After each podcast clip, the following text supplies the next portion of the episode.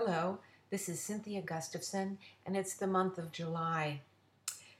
This month, I have written a little children's book called The Firefly Who Wanted to Be a Firefighter. And instead of a traditional rhyming poem, I've written a story using alliteration with the letter F. I hope you enjoy it. Um, before I start reading, I want to talk a little bit about what this story is about firefly who wanted to be a firefighter. Is there something that you want to be if you're young? If you're old, is there something you wanted to be? Um, did you get there? How did you get there?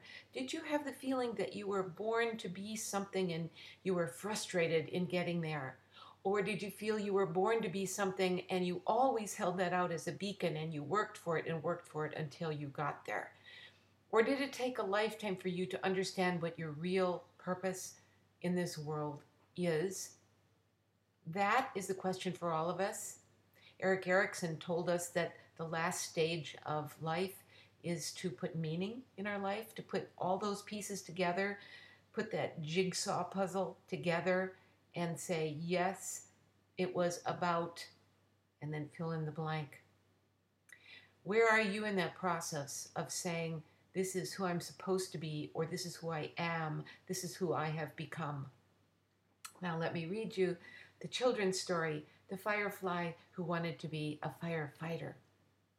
His name was Francis, and as fate had it, he hatched out in the yard of a fire station in a little farm town called Frederick's Folly. He closely followed the firefighters as they filed into their trucks on the way to fires. He knew he could never unfold a hose or ferry an injured person to help. He couldn't fetch a furry kitten from a tall fir tree or rescue someone trapped in a fiery ford. Yet Francis felt he was meant to be part of that fire station. He just hadn't figured out his field yet. Maybe it would be his ability to fly. He was fast, light as a feather, and could maneuver easily between folks. One day, his sad feelings overcame him because he finally realized the firefighters didn't need him at all. That next Friday was the 4th of July, and he didn't feel like celebrating. He was fighting aphids just for fun and fumbling around in the weeds when someone ran up to the station. He recognized her as the Frericks' foreign visitor Frida from Finland. Fireman, fireman, she yelled. It's finished.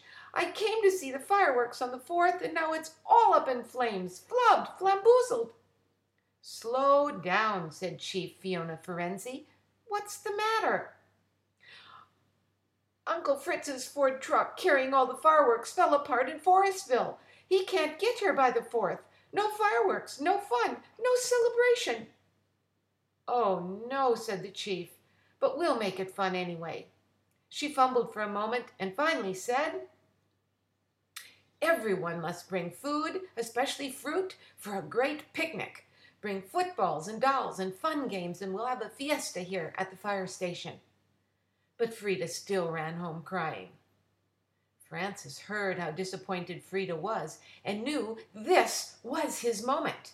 He flew in a fury to find his friends Floyd, Fulgencio, Freddie, and Ferdinand. Friday, eat until you're full, he said, so you will be strong and bright. Then fly in darkness to the fire station and meet me at the faucet at dusk. Sounded fishy to them, but they trusted their friend Francis. So on Friday, the 4th of July, after the picnic and games were finished at the firehouse, the Firefly friends showed up at the faucet. We're going to give them a light show they will never forget. Okay, ready, aim, flicker! Firefly friends flew in formation across the dark sky. Look! cried Frida. cried Frida. There's a flash and another. The fireflies dipped and fluttered, turned and flicked their bodies until the night became a fantasy of silent fireworks, a festival of lights. Oohs and ahs arose from the firehouse visitors. Fantastic! shouted Captain Fiona Ferenzi. Don't stop! We love you, fireflies! And the others followed in a chorus We love you, fireflies! Francis and his friends flew and flashed their lights until they fell in exhaustion. But it was a good feeling. Francis felt he was now finally a part of the firehouse family. Never again would he wonder why he had been hatched in a firehouse yard. Francis, the firefly, would always be in charge of the 4th of July, night of the blinking light flight.